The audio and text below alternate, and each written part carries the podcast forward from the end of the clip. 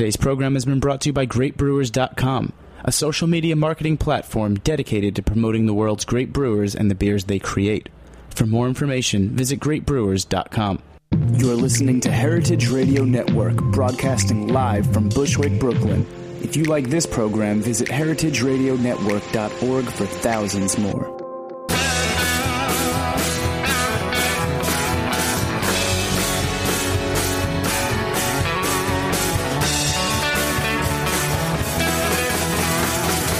Hey, hey, hey, welcome to Beer Sessions Radio on the Heritage Radio Network. It's March 18th, 2014. I'm Jimmy Carbone from Jimmy's Number 43 and the Good Beer Seal in New York City. We've got a great show for you tonight. We've got uh, a new brewery from Queens, Finback, and uh, an old friend, Clay Gordon uh, from Discover Chocolate, who'll do some chocolate and beer pairings, and uh, and Dave from uh, Urban Oyster, who's going to talk about some new brewery tours. So, New York City Beer Week was a couple weeks ago, and we've all recovered. Um, but you know, there's more breweries opening than ever in New York City. And and, and first, Dave from uh, Urban Oyster, you do some great tours in New York. You're kicking off uh, with a tour of New York City breweries. Tell us some of the breweries that you're visiting.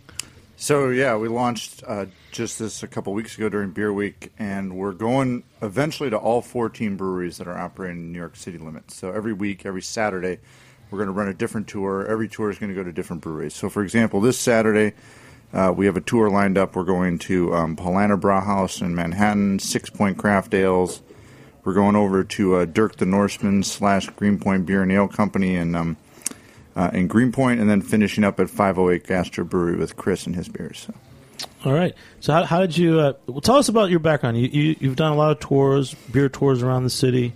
Yeah, uh, Urban Oyster. We got started back in uh, 2009, and our very first tour was about beer. It was all about the history of beer in New York, particularly in Brooklyn, with our Brewed in Brooklyn tour, and it just was celebrating the great beer city that New York was and is becoming again. So that was a walking tour, really history focused. It's still our most popular tour, and off that tour, we've become really uh, enamored with the craft beer scene here and built other tours off of that as well, and uh, also see ourselves as a partner of the craft brewers in New York City in terms of getting word out, getting people to drink local, which is what we're all about, drinking and eating local, and um, and exposing both locals and visitors to the great beer scene that is uh, exploding here in New York. Absolutely. So uh, the Dirk the Norseman Greenpoint Ale, they just opened up last week, literally. And you, you, brought us some beer. What did you bring us? So I stopped by there on the way over. And cheers, guys. Cheers. And uh, Chris, the the head brewer there, poured me uh, their English mild, uh, which is uh, which is very good. It's very refreshing. It got a nice nutty caramelly flavor to it. But uh, I think what was most significant for me was it's 2.9 percent. And as a beer historian, I kind of got excited about that because that used to be how they made beer back in the 1800s when people drank beer all day long. When people drank beer for breakfast, lunch, and dinner, they were drinking 2.9% beer. So I'm hopeful we can get back to those days with this one. So it's tasty, though. So you're kind of a beer historian now, too, mm-hmm. aren't you? Mm-hmm. So, what are some of the coolest parts of New York City for beer history? Oh my God, there's so much beer history in New York. Uh, people don't know this. Um, uh, you know, we always talk about Babe Ruth as one of the greatest New Yorkers ever, and the Yankee Stadium was the house that Ruth built. Well, really, it was Jacob Ruppert, who was a brewer, who used his beer money to purchase Babe Ruth from the Boston Red Sox, and he's the one that built Yankee Stadium. So uh, it was a brewer behind that. So that's beer, great beer history. Um, there's a lot of old brewery buildings still scattered around the city today. Uh, we go to a few on our Brewed in Brooklyn tour. Uh, there's one just not too far from here over on Bushwick Place and Meserole Street, the old Otto Huber Brewery, that uh, is is soon going to be uh, home to a new operating bar, beer bar itself, the Well. So um, there's a lot of beer history, and some of it is right under people's feet, and they don't realize it. You know, I don't know if the people living at Schaefer Landing know that Schaefer Landing is made named for Schaefer Beer Brewery that was there before they put up those luxury condos, and there's still one building left with this great frieze of this hand holding a chalice of beer.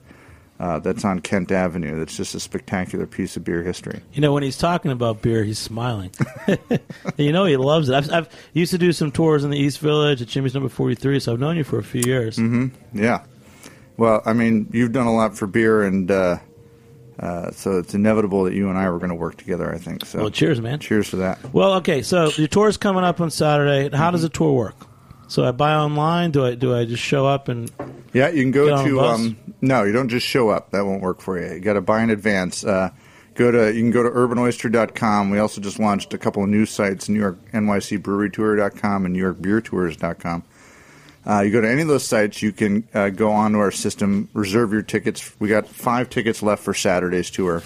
Uh, the tours uh, will run every Saturday, uh, the public tours, or you can book a private tour. And if you want to book a private tour, you just email us through the website, and we can set it up any day of the week, really. So, I mean, we got Clay Gordon's here. Uh, Discovered chocolate. Clay, we you want to pair uh, chocolate with this uh, mild I've ale? been, I've been I've been sitting here drinking drinking the beer and tasting chocolate in the and background. you're not you're not sharing with us. well, it takes a while. It takes a while to figure this stuff out and know what's going on. Um, you know, one of the things that is uh, sort of counterintuitive for a lot of people is um, is using milk chocolate and pairing with beers. Now, in particular, if you get a sort of an English pale ale style, which is very creamy, very warmy, very yeasty and bready, milk chocolate goes with that as well. But I have a chocolate um, from a craft chocolate maker down in Asheville, North Carolina, called French Broad, and the beans come from Nicaragua. But the flavor profile that the, the maker, Dan Rattigan, puts on this chocolate has to do with notes of caramel and burnt toast and butter and things like that. And um, in thinking about that and thinking about this beer, um, the one from Eric, and the- not Eric, I'm thinking Eric the Norseman, of course. It's, right, right. I, that's the first thing that comes got it on to my brain now. um, um, thinking about that and going with this this um, beer, which has got this nutty flavor going to it. It's soft, and beer and chocolate go together. In my opinion, one of the reasons why it's easier to work with um, beer and chocolate as opposed to wine and chocolate has to do with the texture of the head of the beer. So you get warm and creamy and soft. That texture goes extremely well um, with the um, the texture of chocolate. But it tastes good. And it ta- well, you know, and, and it tastes good as well. I mean, it's a great thing about it is that it's a win-win all the way around.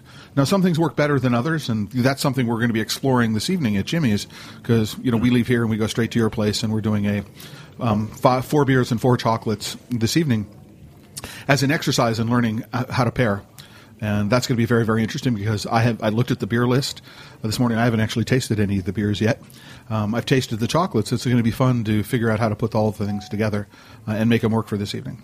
Well, it's great, and thanks for being on the show. Throughout the show, as we taste different beers, uh, is going to taste this on some chocolates. It's kind of fun. Yeah. you could do this at home too. I do. What do you buy? Like ten different chocolates and go nuts? You know, uh, I'm very, very lucky in the sense that I don't actually ever really buy chocolate except when I'm doing a tasting for large people. I'll just show up at, at home one day and, oh, there's a package in front of my door because the, the postman or the UPS guy or FedEx guy has, oh, there's a box of chocolate that somebody has just sent me. It's a great. I mean, you can't really do that with beer. It's like, ooh, I'm just shipping beer. I've got a, a bottle of beer sitting at my front doorstep. But um, with chocolate, it happens all the time. So uh, I came back from a trip in October. I was gone for three weeks in London and Amsterdam, Milan and Paris. And I think I had 60 bars of chocolate that I came back with, uh, most of which were gifted to me by friends of mine in the chocolate business. So let's have more chocolate. Yeah, let's have more chocolate. All right, and we, and our, our other special guests, we got uh, Basil and Kevin, who are the founders of uh, Finback Brewery. Which, when you guys opened up, it was pretty exciting. But I remember we had a, an event at Jimmy's Number Forty Three. Uh, welcome to the show. Hey, great. First, Thank let's you. toast you guys. Well, you know, you're not even the newest brewery in New York City anymore. I mean, isn't that crazy? So, so, um, Dave, you, you said they they were actually you guys were open in time for New York City Beer Week. What did you say? What was the response uh, to Finback at the Hey, opening night of New York City Beer These Week? guys had a huge line at their table. Their uh, double Sess beer was uh, what everyone was raving about all night long. We were at the table across the hall from you guys, so we got a lot of people coming over from Finback just telling us how, how great their beer was. So let's let's start. I'd, I'd like to because you guys are a new brewery. There's so many new breweries in the last last six months that have opened in New York. What was the process for you guys? I know you guys were award winning home brewers. So how, how did you go from that to uh, opening a brewery? Yeah, I think I mean the process for us was really you know kind of getting the beer bug a long time ago, home brewing and having uh, having a great time doing that and just being really engaged. There's a great home brewing community in New York City, and I think we had this kind of crazy dream at some point, which was really just like let's open uh, a brewery, let's take it to the next step. and that was uh, about three and a half, four years ago. And we've really been kind of plugging away for that long. It took that long to make it work. Um, you know, looking at spaces took a long time. We actually, you know, really interestingly enough, we probably uh, between Kevin and I, the both of us together, we probably saw 40 spaces, you know, all over the city, mostly Brooklyn, Queens. Um, and we had a great building that we thought we were going to be in, and it was the old. It was on the old Rheingold site. And so when you talk about you know the history of New York City brewing, it, it, it really does kind of connect through. But in the end, um, we ended up in, in Queens. We're in a in a great spot. It's um it's in, in Glendale, which is basically Ridgewood. Um, and it's it's a it's a big space, and, and we ended up there because we thought it would let us do a lot of the things that we wanted to do having space. You know, we're going to barrel age, we're going to do uh, some sour beers, and really just doing a kind of interesting tasting room concept, and, and, and having that space is going to be uh, really really great for us to, to kind of do things. What do you guys have things like? What, what are the things you're looking for, like parking or loading docks, or what are some of the things you look for when you're looking for a brewery? Uh, sailing height is really important. Uh, out of all the buildings we saw, um, that was that was one of the biggest issues with sailing height, drain, drainage, um, and, and, then the size of the space as well.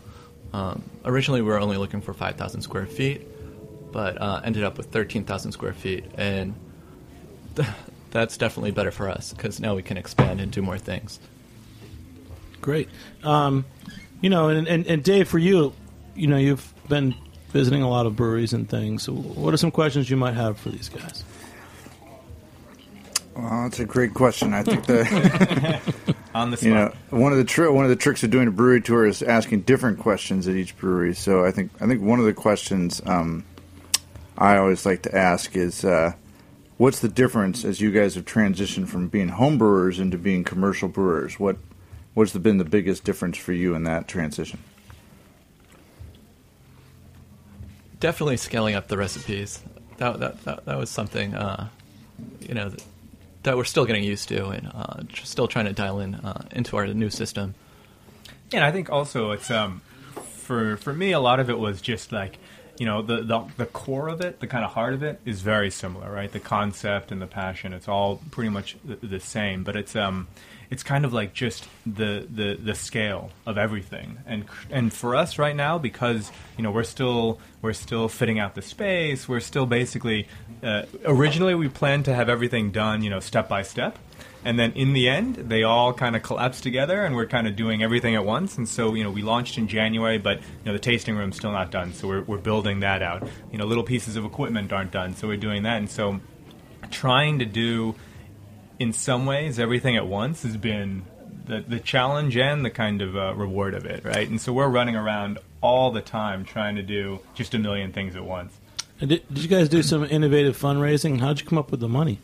So most of it, you know, we we really wanted to, um, you know, f- part of it was really just that we we wanted to keep it pretty pretty close. So we went through friends and family. We got kind of investment through friends and family, and then we worked really hard, met with probably every bank in New York City, uh, and luckily someone uh, gave us a loan, and so we got a small business loan to kind of make up the, the difference.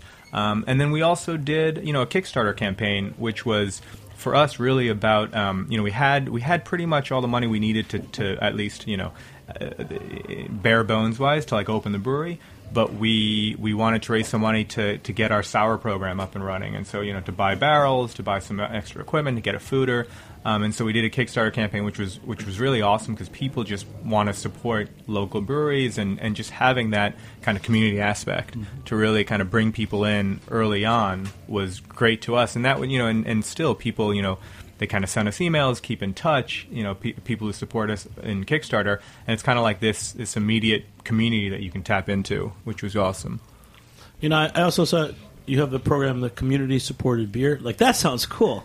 Community supported beer. How did you come up with that?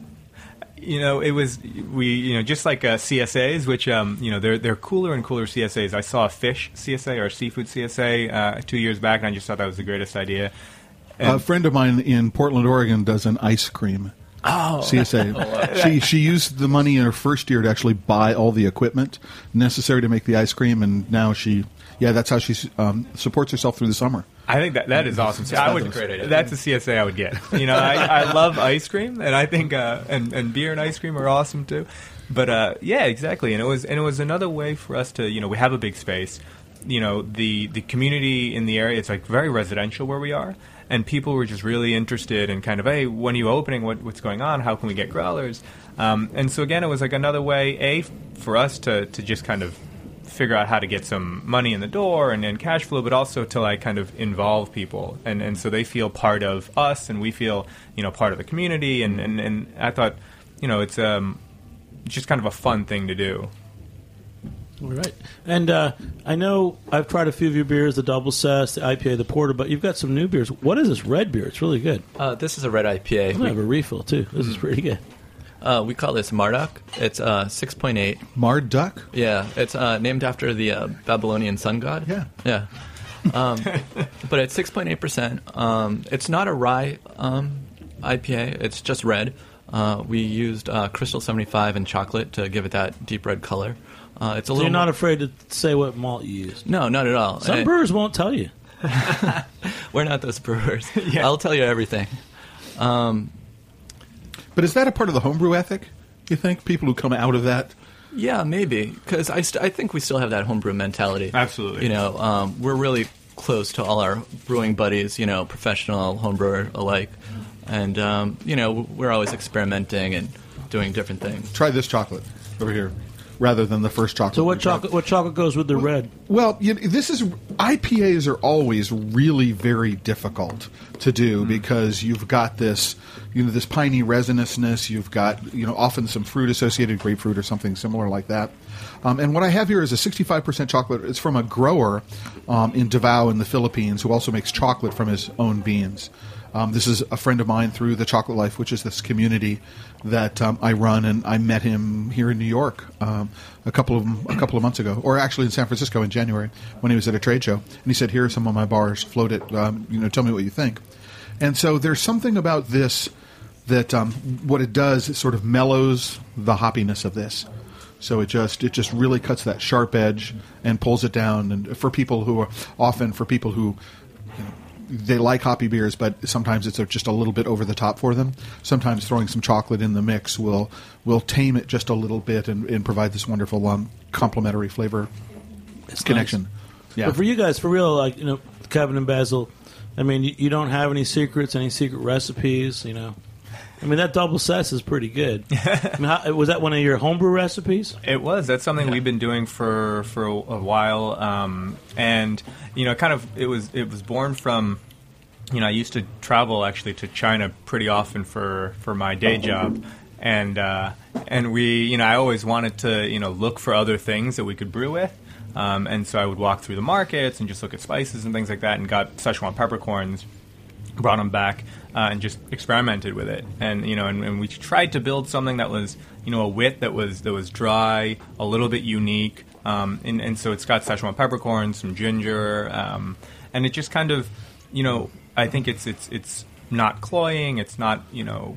It's not too witty for some people, and and you know, but it's still It's- kind it of fun sounds to like drink. a, you know, It sounds like a fabulous. sounds like a fabulous pairing beer, just generally. Yeah. If you think about the the, the ginger and the Szechuan peppercorn and the other thing, the other things that are going on in there, I can just start imagining some of the flavors that it goes with. It would be a lot of fun to a lot of fun to play with that way. For sure. Actually, I just want to make one point. I think that was a great question, which is like, is that from the, the kind of homebrew ethic that you mentioned? And I think that's something that uh, is really what we're about, you know. And I think that we've talked to a lot of our friends who who are, you know, again, the New York City homebrewing community is just really, really very collaborative and really nice and, and supportive. And you know, all these people, we were kind of the first to open a brewery out of that group in some ways, and and people are you know oh can we contract brew or can we do something?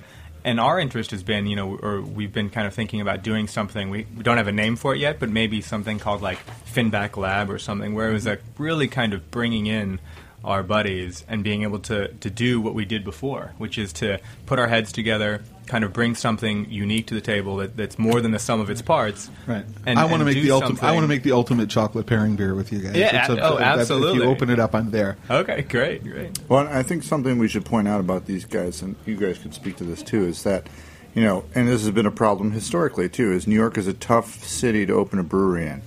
Uh, there's a lot of expenses, a lot of red tape, and um, one of the reasons we've lagged behind other cities like Denver and San Diego and Portland is because of the sheer expense and obstacle in opening a physical brewery. So every physical brewery that opens up like these guys really opens up a world of opportunity, not just for them, but for everybody, and it's it's an important investment for the community. I think it's it's worth noting. Yeah, absolutely. That's great. And I tell you what, that's a great. We're going to f- come back after this break, and we're going to talk more about that. Thanks, David, and thanks to our sponsors, GreatBrewers.com. They bring you a lot about beer community. All right, all right. We'll be back in a few minutes on Beer Sessions Radio. Okay.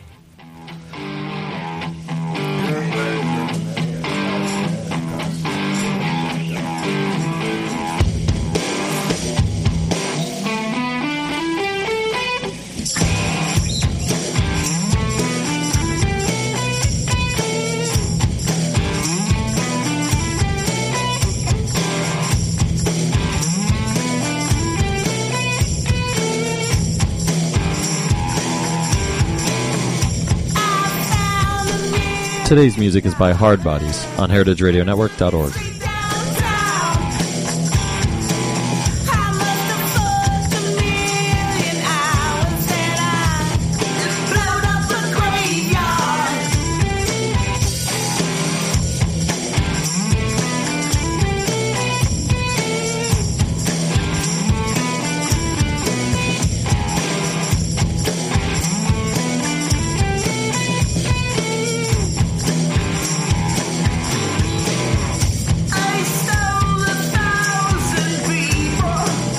So, you like good beer?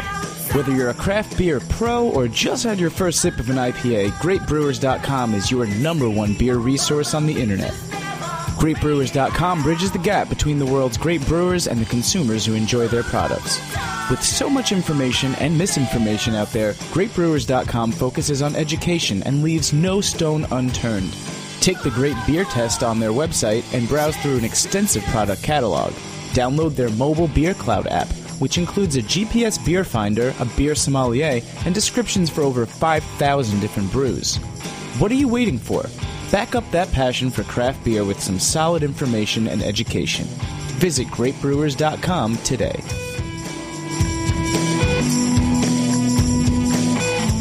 Hey, hey, hey, welcome back to Beer Sessions Radio on the Heritage Radio Network. We're out here at Roberta's in Bushwick, Brooklyn, hanging out with Finback Brewery and Urban Oyster and Discover Chocolate. And you can tweet everybody, just go at something, at Discover Choc, at Finback Brewery, at Urban Oyster, and at beer underscore sessions. Um, just a little bit of beer news I want to throw out there. Uh, a couple weeks ago, our good friends Wendy Little, Littlefield and Don Feinberg, uh, they sold their portfolio, uh, Vanberg & DeWulf, to Total Beverage. Uh, so that's a little change in the beer world. It's great. They've done such a great job of over 30 years building their brands from Saison, DuPont, and, and so many others that we love. And I want to give a shout out to Wendy and Don. Great job. Congratulations. And uh, in New York, we just met the rep, Mike Battaglia, who's uh, taking over with Total Beverage. They're, they're going to have the same same brands out there, uh, a, a different importer. But um, just con- congratulations to you because, you know, we all talk about starting businesses and everything. And to be able to build, a, you know, import portfolio over 30 years and uh, it's just great that people respect what you're doing. Don and Wendy, congratulations, and uh, thanks so much for all you did for the, the beer community. All right, so uh, Dave from Urban Oyster, he, he was just asking a question. Uh, Finback Brewery, one of the newest breweries in New York City. Dave, what was your question again? You, they must have a, a tough time opening breweries. Is that what you're It- saying? it- it's tough to open a brewery in New York, so I'd love to hear these guys talk about you know what it, it took to to do this because it's no it's no easy task, and uh, one of the reasons that uh, we've lagged behind Denver and Portland and places like that is that it is so expensive to make beer. It's also why the historic breweries closed too. So you know it's still a relevant thing to talk about. So it'd be good to hear from you guys about how you faced that and overcame it. Well, I think I mean first off, I think on the on the regulatory side, I think that New York State and, and New York City in general have really been supportive. I think they've really gotten behind um, just the, the the kind of brewery, cidery kind of beverage community um, and, and and helped out and really see it as a both an asset in terms of revenue and and tourism to the state. Um, so the you know the whole farm kind of brewery or farm cidery license I think was a was a great thing, uh, and that's a way to support both the, the kind of host the manufacturers of, of, of beer and cider, but also you know the growers and, and trying to really build up you know local kind of hop farms and maltsters and, and, and local kind of suppliers to these things, which has been great. Um, and then I think you know, like you said, the the cost is the biggest biggest kind of hurdle. I'd say you know, New York is. Uh, when we were looking for space, you're competing with people who want to develop condos out of rundown warehouses, and so that you know that was a big thing, right? And and you can't compete or a bar for that matter. You know, we're a manufacturing business, right? It's like it's a factory, and you can't compete with a, a bar or a, or a luxury condo. Um, and then and then even just things like getting deliveries in New York, you know, simple things are always you know things that you have to think more about and, and coordinate about. And so all of these things kind of add up. But I think we always knew we wanted to be in New York City. You know, originally it was in Brooklyn, Queens, any borough, you know, we, we feel like New York City is, is where we want to be. It's where we want to live. It's where we want to kind of be a part of the culture here. Um, and, and that was so important. And I think that ultimately, even, you know, even if you could, you know, it, it, New Jersey's not that far, but New York City is New York City. Kevin, you want to say anything? he just shook his head. He's he's awesome. Well, the next breed is, is the smoke porter. It's the puffin smoke porter. So when did you come up with that recipe, and, and why the name puffin? Well, it's a smoke porter, so I, I thought it was kind of funny that you know we called it the puffin. But um, Did you think of the bird, or is it no reference to the bird Is whatsoever? it puffing like smoke? Puffing. yeah, smoke. like smoke. Oh, yeah. okay, Yeah. okay. It's a play on words. yeah. But um, yeah, it's a simple beer. It's six point eight percent. You know, lots of chocolate, some black malt, a little roast, um, just a little bittering hops. But uh, No, it's not, and, and especially just uh, out of your little growler, it was real smoky on the first, you know, smell. Uh, Clay, you have a chocolate for smoky beers. You know, actually, at this point, what I would I would say is that um, th- there are some smoky chocolates out there in the world. It's generally considered to be a defect. What happens is is that the beans are dried over fires, and the smoke is smoke flavor gets absorbed by um, gets absorbed by the, the cocoa butter. Now, I don't actually have one of those today. If I'd known you were doing a smoked beer, I would have bought one of them. Um, there's a French chocolate. So you have defective chocolates. well, it's it's generally considered to be a defect, but it's one of those things where sometimes it really works. Um, there's a French chocolate maker uh, by the name of Stéphane Bonnat who works with beans from Indonesia, and he's got three dark milk chocolates. So they're 65% chocolates, but they contain milk, right? And all of them are from Indonesia. So they're from the same general geographic area, but all of them have this slight flavor smoke profile, but they're all milks. But what I have here is another French chocolate. It is a milk chocolate, and what happens here again is um, we're looking to to complement the smokiness here. What doesn't happen, um, unfortunately, because this chocolate was really not made for it, is that there is um, a little bit of David from Urban Oyster just took two pieces of chocolate. So I took two we, pieces. we apologize. We, we, we, we, you know, there's no need to apologize for you know taking taking all that chocolate. And we applaud um, the instinct uh, to go. But um, the bittering, what what happens for me is that um, the the chocolate goes well with the smoked flavor of the beer. But what what what happens is is you've got the bitter on the back end, um, which comes through afterwards. And I think that if there was a smoky chocolate, it would go better with the bittering on the, the back end of the, of the beer. But it's a nice it's a nice flavorful combination. You know, I, it's like you know, uh, you know, some people will say you know, you know, you know, white chocolate isn't chocolate or milk chocolate isn't chocolate. You've got the the movie Sideways. Where um, the Paul Giamatti character says, "If anybody orders Merlot, I'm leaving." Right? Um, there's the stigma against certain kinds of chocolates. Are the same kind of is there the same kind of stigma about certain kinds of beers? Like, if, well, it's a light beer. If you like light beer, you're not really a beer lover, or something like that. I mean, it- I, I, I don't know. I, I think there there definitely is. I think for me there isn't. Right. I think that um, you know, you think about and in, in anything, right? There's a you know, people have preconceived notions and, and kind of they they come at it whether it's because they really feel that way or whether it's because they think they should feel that way. I think it's Um, because you have you have mass producers in all industries. So you have mass produced beer, mass produced chocolate, mass produced whatever, and um, and for whatever reason, the mass producers went with sweet milk chocolates. So, Mm-hmm. Uh, and the same thing in uh, the U.S. is like the mass producers went with this light American yeah. lager. Do you know why the you know why the mass producers went with um, sweet milk chocolate? I do not. Cheap. Oh yeah, Sugar is cheaper than cocoa, right? And Mm-hmm. right. uh, milk Which is is cheaper than actually cocoa. why the brewers went with light lagers too. It was cheaper to make those beers. You know. So, but I mean, you know, it has scared people away. It has scared craft brewers away from making a good craft brewed like lager, light lager. And it's sort of like one of those gaping holes in the craft beer industry that there isn't. You know, I just got in today I, I, from. Uh, I got a delivery of Bell's uh, Lager something Lake Lager, and I haven't tried it yet. But I don't know if anyone has tried. If anyone is a fan of Bell's, uh, Twitter us at at beer underscore sessions and let me know is the is the Lake Lager good? Because I got one keg and I'm going to put on draft this week. Yeah, but I think a lot of craft brewers are scared to make that beer because there's this association with mass production. So Well, and, and, and in the craft chocolate world in the United States, there aren't a whole lot of milk chocolates coming out of the craft chocolate Right, world, right. which is which is a travesty because they're when they're done well, they're fabulous. Yeah. I like all chocolate. Let, let's let's get more specific. Okay, so Kevin and Basil, you guys are it's Basil or Basil? It's basil. I have problems with pronunciation, but you guys have a brewery. What did you guys do today? Tell us like what you did because I want to know exactly what you guys do. Uh, today we're actually replacing uh, the floor drains. Yeah, it, it was not that interesting of a day, but um, basically. Well, that's uh, interesting. So, why did you have to replace the floor drains? So well, so these are these are some of the headaches of trying to open a brewery. Basically, we had you know we had a drain, and you know I think sometimes, let's say people, certain things weren't done right the first time, um, and and so we had to go in and make sure it was done right the second time, and so you know we're we're almost done So, with what it. what goes down the drain though? Like wastewater or what? wastewater, you know, uh, wort, lots of, you know, just.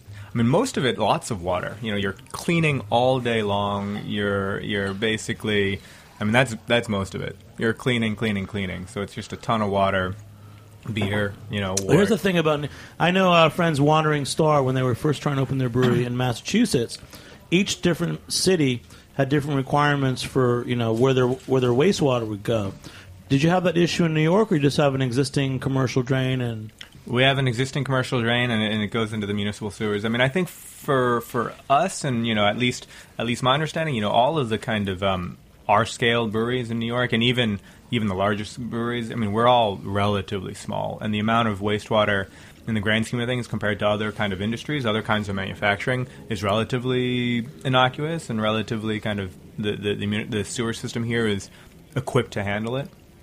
Um, but I know that in certain other places where they're, they're the sewer system, the infrastructure is not as well kind of built, let's say, and there are you know there are other more concerns where people would have to you know have holding tanks or you know or things like that, or or if you're in more kind so of like the, the pH has to be a certain Right, exactly. So how do the holding tanks work? In some, I think it's like the pH has to be a certain level before you can release it. Yeah, so some of it is, is pH and kind of you know whatever's in the water, chemical compounds, things like that. But you know some of it is also just the speed, and so they don't want you to release X amount of water into the sewer at once. And so you know there's some smaller breweries I know in, in Long Island where it's just the sewer can't handle it, and so they hold it, and then they have to release it at a slower rate throughout you know throughout the day or the week. So it's not like you're just you know sending thousands of gallons of water into the into the sewer.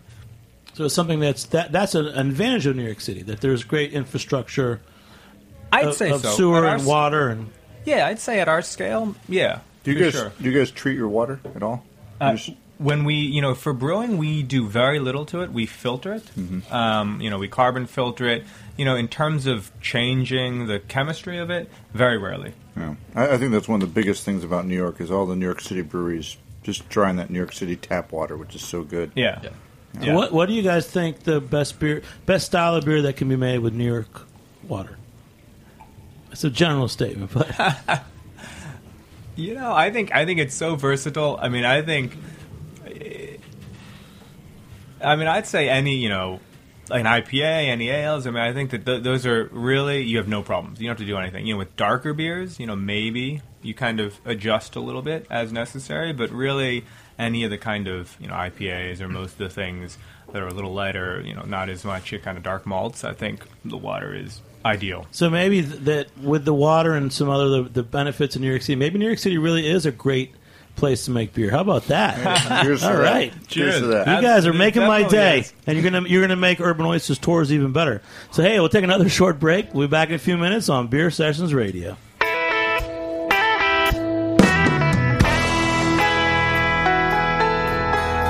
This one's called Jepson Creek by the Hollows. You're listening to Beer Sessions Radio on Heritage Radio Network.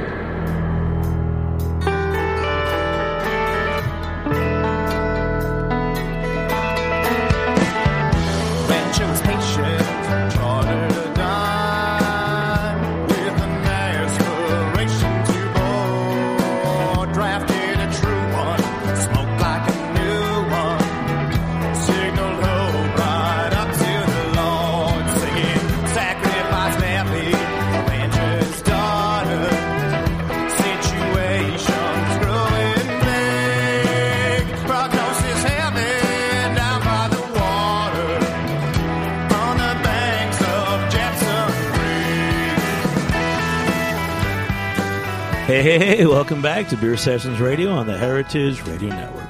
Thanks to our sponsor, GreatBrewers.com, a comprehensive website aimed at bringing the beer community together. And if you want to tweet us at, at beer underscore sessions, go for it. And, and at heritage underscore radio. There's all these things, but really, thanks heritageradionetwork.org. You can become a member at any time. And uh, there's a lot of special events coming up uh, for members. So, heritageradionetwork.org. Check it out.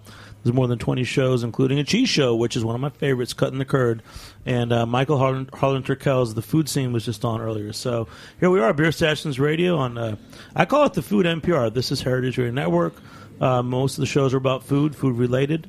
And uh, it's worth checking out. All right, so we got Finback Brewery, we got Discover Chocolate, and we got Urban Oyster. So we're talking about they opened a new brewery in Queens.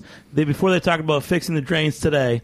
So day to day life of a brewer. What are you guys going to do tomorrow at work at your brewery, Kevin? Because he seems- seems to be the guy that knows what's going on. yeah, t- no, tomorrow uh, we're, we're going to uh, start some uh, some more work on the uh, the tap room, um, that which I wish was done a few months ago, but uh, yeah, we're, we're going to try So, to like as part of the rollout, so you said you guys you got the brewery open first, and now you're working on the, is the tasting room. yeah the tasting room.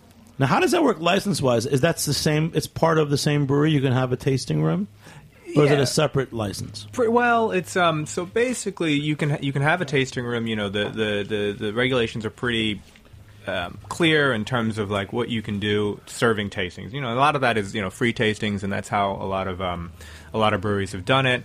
And then you know, and then it, then it's a separate license if you want to do more of a kind of you know tavern on a on a brewery premises kind of thing. So then you know, to do more um, tours and, and, and kind of uh, bigger pours and things like that. But I think you know, for for our day to day in terms of tomorrow, you know, I think it's going to be unfortunately it's going to be attacking those drains again.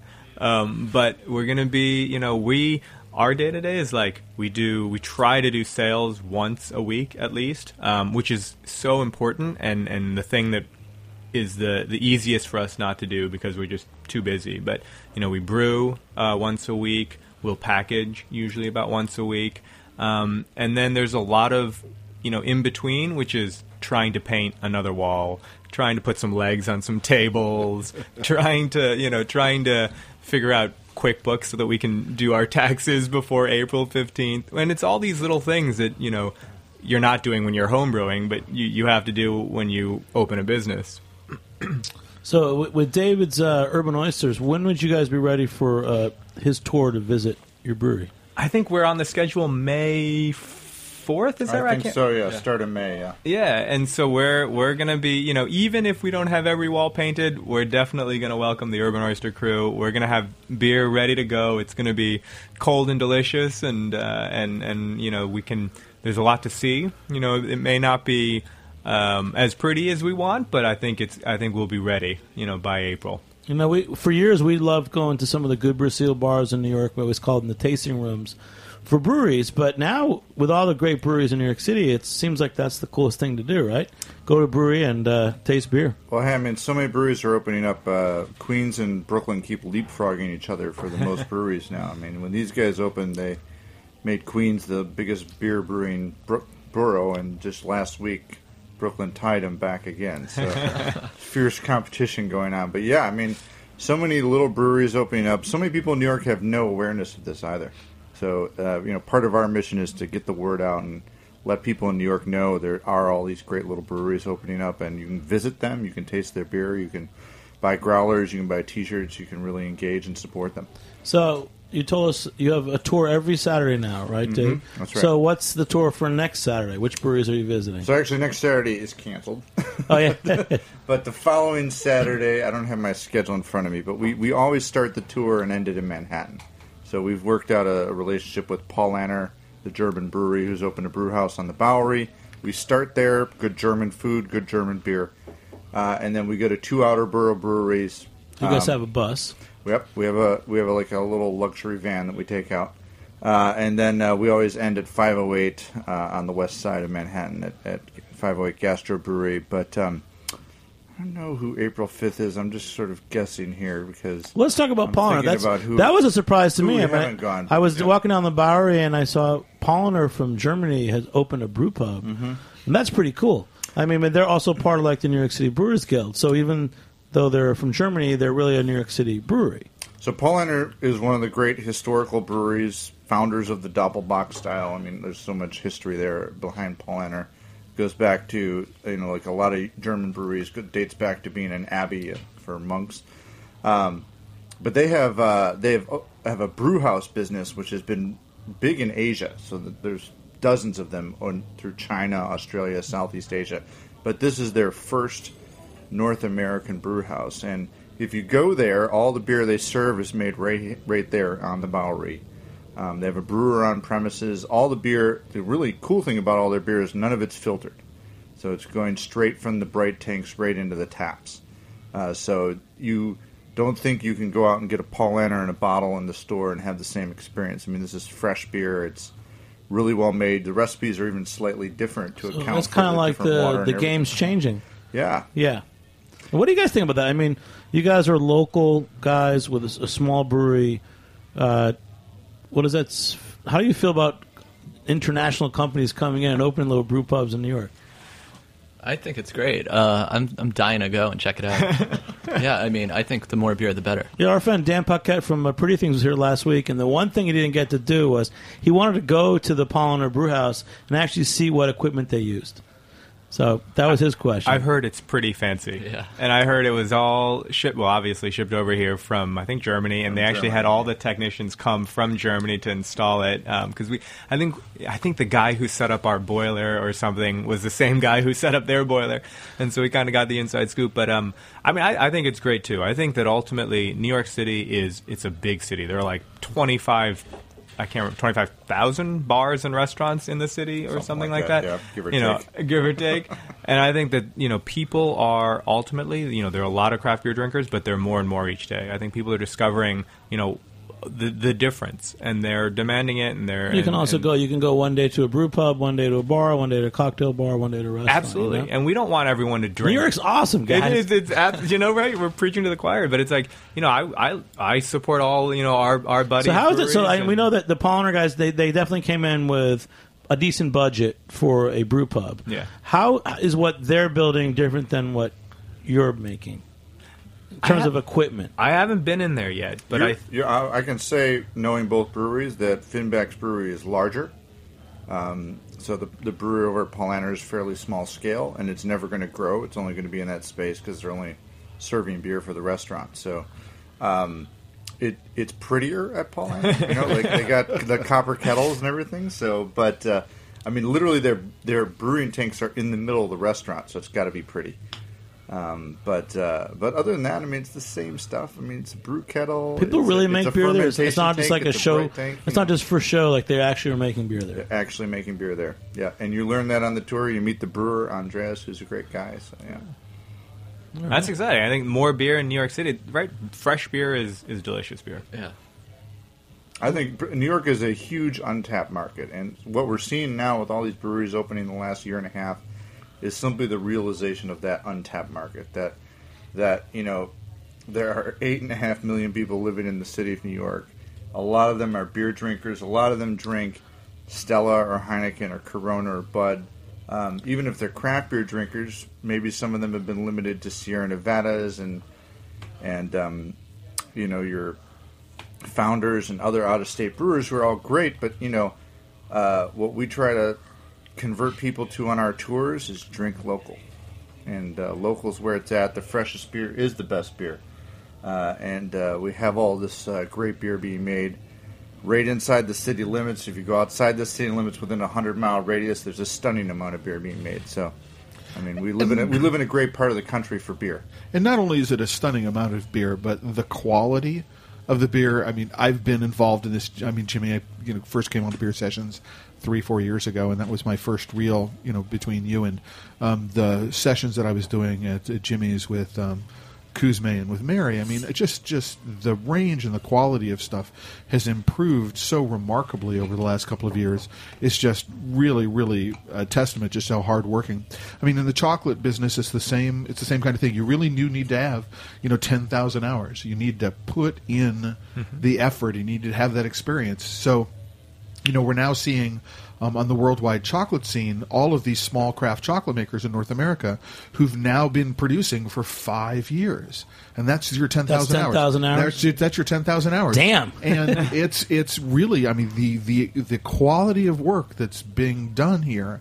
Um, that I've seen um, as a judge at the International Chocolate Awards and places like that in the last year or two, it's just remarkable and astounding just how you know if the French will get down off their high horses saying But you think like, Yeah. do you think that chocolate and beer are a natural pairing, and it's for for for pubs and restaurants they should do chocolate and beer pairing? It's a lot easier to do than an wine. easy one. It's a lot easier to do than wine. Um, it's because you don't have. I mean, part of it is that the fermentation profiles of chocolate and um, beer are much closer to each other. So yeah, it's it's it's a lot of fun. Oh, that's awesome. And and then for, for Kevin and Basil, so you guys now that you have a small brewery, and I know that you've been in the beer scene for a while as home brewers. I, I know Josh Bernstein he included you in some of his, his tours. So Yep. you've been recognized as as top home brewers a. But for for our listeners, the places what are the top places that, that you're targeting to sell your beer to in New York City? Because people like to come to New York and visit the beer bars. And I think for sure, you know, I think you know we were super excited to be launching at, at your place at Jimmy's, right? And and that's uh, that's definitely where we want to be, and places like that, right? Um, I think every borough is seeing more and more uh, great beer bars. In New York City, in the, you know, in the past few years, it's just Pick like five that that are your accounts you're selling to. Right all now. right. I would say um, Jimmy's. I think ABC Beer Company. I think um, Owl Farm in Brooklyn is great. Um, I'd say not a beer bar, but Queen's Kickshaw is a great place in Great place. Astoria. Um, you know, just really fun list. Not a big list, and not a not a beer, not a bar, but just a Great great, food list. to great go with that food. beer. Yeah. Um, and what else? Drop off service. Drop off service. Oh, yeah, oh yeah, one of my Wow. favorites. Yeah, yeah, yeah. Great. So those are places that you, if you're coming to New York in the next few weeks, you'd be able to find Finley. Yeah. I know we have the IPA on now, and I know I'm sure we're getting a delivery this week from you guys. But some of the, the beers you tried tonight, so the the red IPA, what's the name of it again? Marduk. The Marduk is great. So I, I'd had the double Sess, the smoke porter, and the IPA, and now we're looking. You have the red coming out, and what are the, some of the other beers that are coming out in the next month that we can look forward to trying in New York City? Uh, we're, we're go- we have a session IPA in the fermenter right now, and um, an imperial stout. Uh, that that was brewed with uh, cacao nibs and uh, coffee from a lo- local coffee roaster. And so, and that was, I mean, I think there's an interesting story that's called BQE. And the idea is that, you know, we, we the brewery is now in, in Queens. Kevin and I are both from Brooklyn. Um, and so we, we took an ingredient from Brooklyn, which was the, the chocolate, and an ingredient from Queens from a local roaster. Um, Who was the brought- chocolate maker? It was Mast Brothers. Oh, dude, that's fancy. and then native coffee roasters in Queens. They're small, um, but doing awesome stuff, really fun, interesting stuff. All right. And Dave, want to add anything? Uh, Well, you'll be able to visit their tour on our uh, their brewery on our tours in May. So definitely check out. so it's what brewery tours. urbanoysters.com. That's the best way to go. Yep, you can go on there and see the New York City Brewery Tour. All right. And Clay, anything else going on with uh, Discover Tonight, Chocolate? tonight we've got Jimmy's number 43. and last number- week you did a, a chocolate tasting at Burp Castle. Yeah, I did uh, something for Liquid Lent, which is this fabulous forty days of beer in, in New York City. Um, I was I was really really happy to be able to kick off. It's fun whenever you walk into some place. You got a dozen beers you've never tasted before.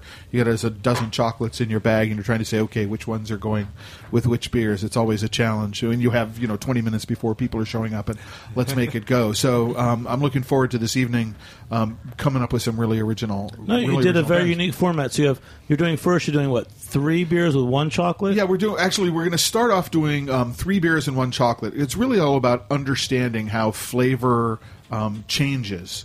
So if you cha- if you taste the same beer with different chocolates, your perception of the beer and your perception of the chocolate will change. And then we're doing um, one cho- one beer and three chocolates. So we're doing the reverse of them. So we're doing four beers and four chocolates. And the idea is not to say, "Hey, I'm the expert here, and these two things go together. You should taste the two things together. Yummy, yummy, yummy."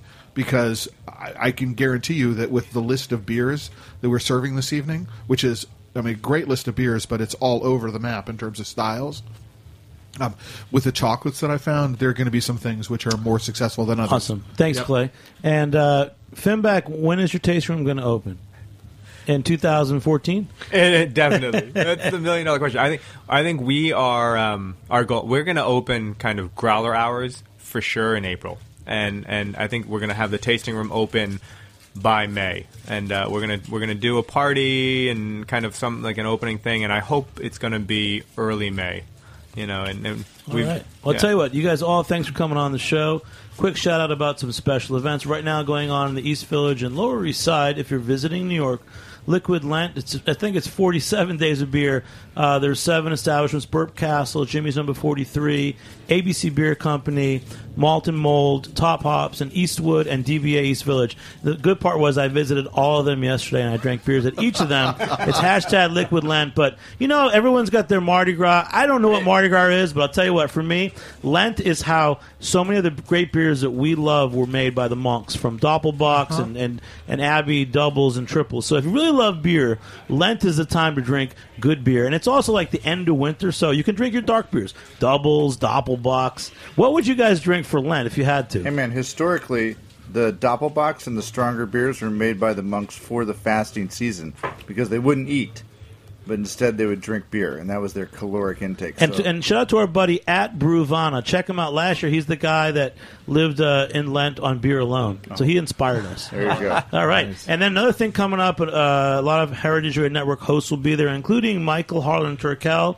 uh, from the food scene and me, uh, Jimmy Carbone. It's the second annual New York City Hot Sauce Expo. And full disclosure, I'm a co founder and producer. So that's the New York City Hot Sauce Expo. It's uh, March 29th and 30th uh, near Penn Station in Manhattan. 45 hot sauce vendors from around the country. Pretty cool event. A lot of things going on in New York City. And I'd like to thank our sponsors at greatbrewers.com who helped to bring you this podcast tonight. Thanks to Dave, Kevin, Basil, and Clay for joining me here on the Heritage Radio Network. I'm Jimmy Carbone. Thanks to our producers, Maggie Seiden and Justin Kennedy, our engineer, Evan DeVito. Thanks for listening. We'll see you next time on Beer Sessions Radio. All right. Yeah.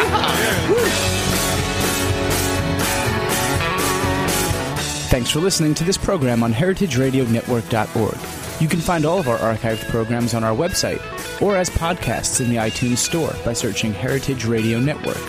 You can like us on Facebook and follow us on Twitter at heritage underscore radio.